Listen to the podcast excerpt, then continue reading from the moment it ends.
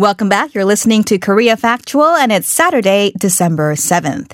The 25th Conference of the Parties, also known as COP25, kicked off this week in Madrid, Spain, gathering representatives from over 200 countries uh, to talk about how governments should fight against climate change. And we heard ahead of this meeting in the UN's annual emissions report that countries will have to increase their carbon cutting ambitions by five times if the world is to avoid warming by more than 1.5 degrees Celsius. Five times.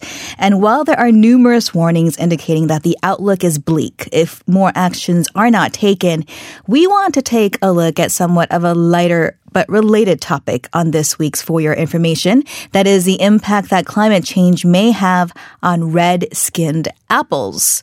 Experts say that these red apples may soon become a luxury food item with temperatures getting warmer. And for further discussion, let's go ahead and invite Dr. David Chagné, Science Group Leader of Molecular and Digital Breeding at Plant and Food Research in New Zealand. Good morning.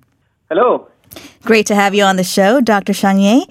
So, people have traditionally uh, favored red skinned apples, but soon they could become a luxury food item due to climate change. So, warmer temperatures are affecting the pigmentation of apple skins, I understand, in different regions of the world, leading to more pale colored apples. Is that true? It is true, actually. Yeah, we've observed that for uh, several years now in the northern Spain, for example, where uh, summer temperatures can reach, you know, um, over 40 or 45 degrees Celsius during, you know, July, August.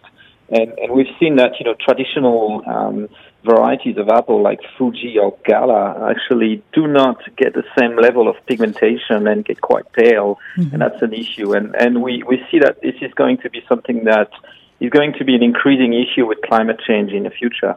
Mm. So, um, as you noted, the color of apples can range from pale yellow, green to red. And I understand that the genes of the apples do uh, determine this skin color. So, what makes red apples so red? So red, red apple pigmentation actually is, is coded by a set of genes in this genome. So we've done a lot of exploration of the apple genome, and we discovered one gene that's called um, MYB10 that's actually um, controlling that pigmentation and basically uh, increasing the, the production of, of red pigments um, in the apple skin. So basically, this gene is really the, the switch that allows that red color to happen in the in the skin of the of the fruit. Mm. In that case, how is climate change affecting the color of the apple skin? In other words, uh, what kinds of chemical changes are occurring within the apple when the temperatures rise? So what we observe is that um, if we look very carefully at that particular gene that controls the red apple, um, it, it is it is directly affected by temperature. And warm temperature inhibits that gene, and and basically that means that if that gene is turned off by the warm temperatures, Therefore, all the pigmentation is reduced, and then we see less coloration of the apple skin. So this is directly, you know, like a, a biochemical process that's triggered by a gene that's responding to the environment. And that's, you know, because, once again, because of climate change, it means that this gene is directly affected. Mm. And would the color of the apple skin affect the taste of the apple?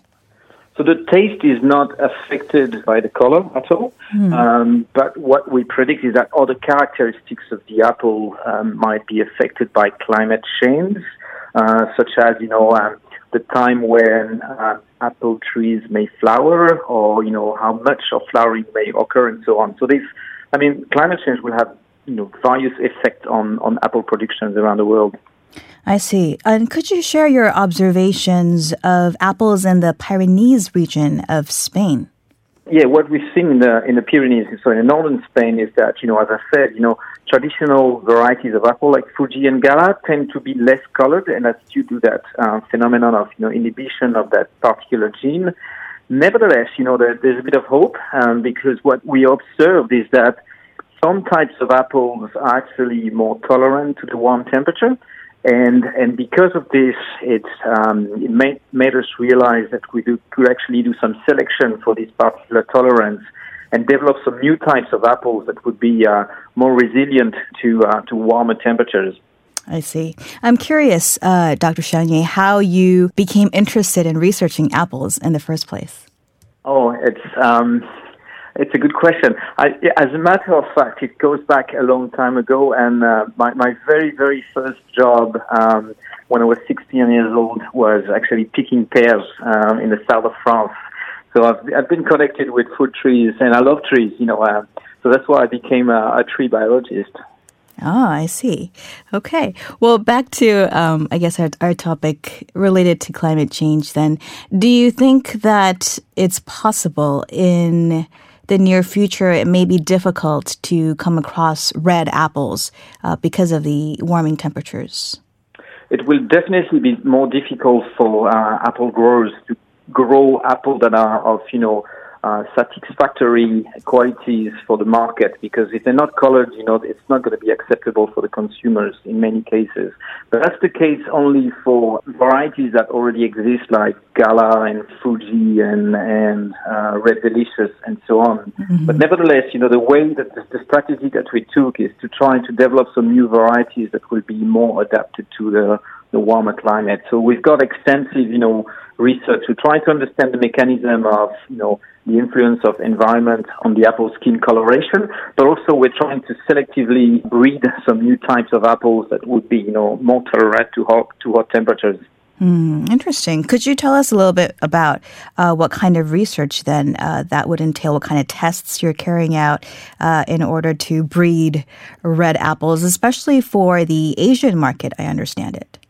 Yes, we've got a strong target to the Asian market, but that applies to many other regions in the world. But absolutely, for Asian market, uh, the red color is very significant because it's um, there's, a, there's a symbolic uh, around red coloration, around you know red symbolizes you know happiness and and good luck and successes. You know, so practically to answer your question about what we're doing is that we use actually quite, you know, classical breeding techniques, you know, like crossing, you know, pollen from different trees and, and raise some seedlings until we find some uh, new trees that could be having potential for uh, being a new variety of apple. But the way we do it is that um, we also use uh, information about their DNA.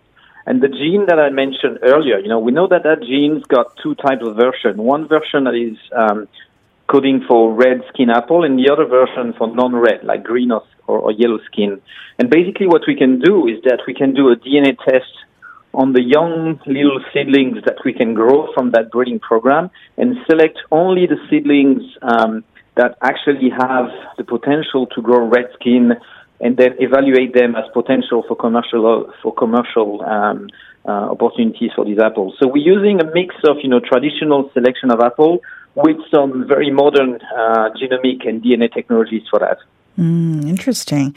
And I understand you also studied the fruit's genetic mechanisms in terms of how interactions with their environment determines the maturation, dry matter, and firmness of the apples. Could you share some of your findings there?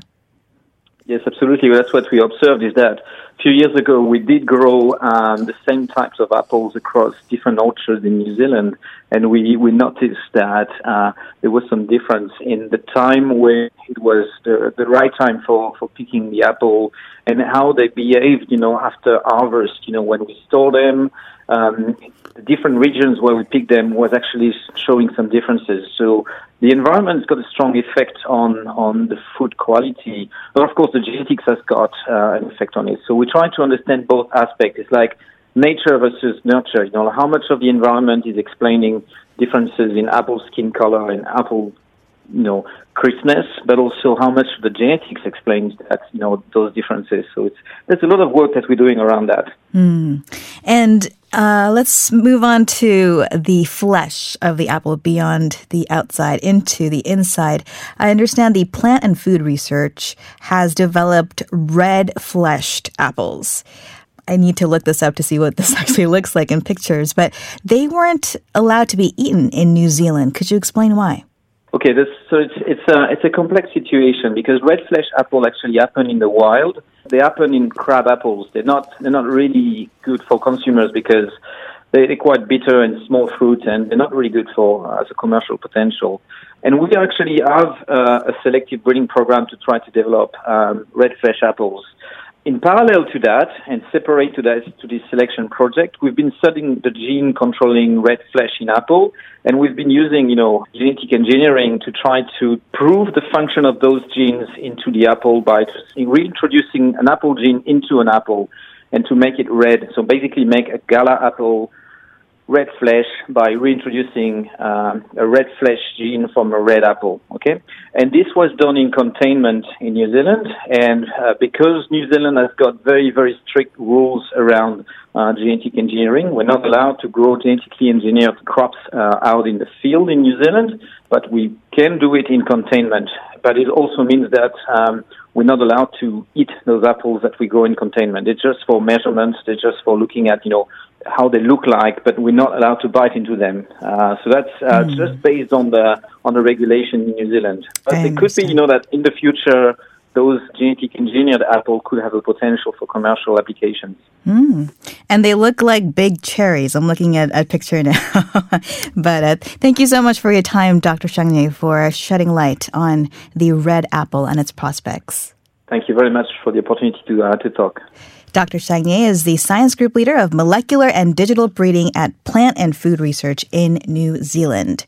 And if you have opinions on any of the topics we're discussing on the show today, do send us an email, koreafactual at gmail.com. Coming up next is The Continuum, where we try to understand current events by looking to the past. We'll be right back.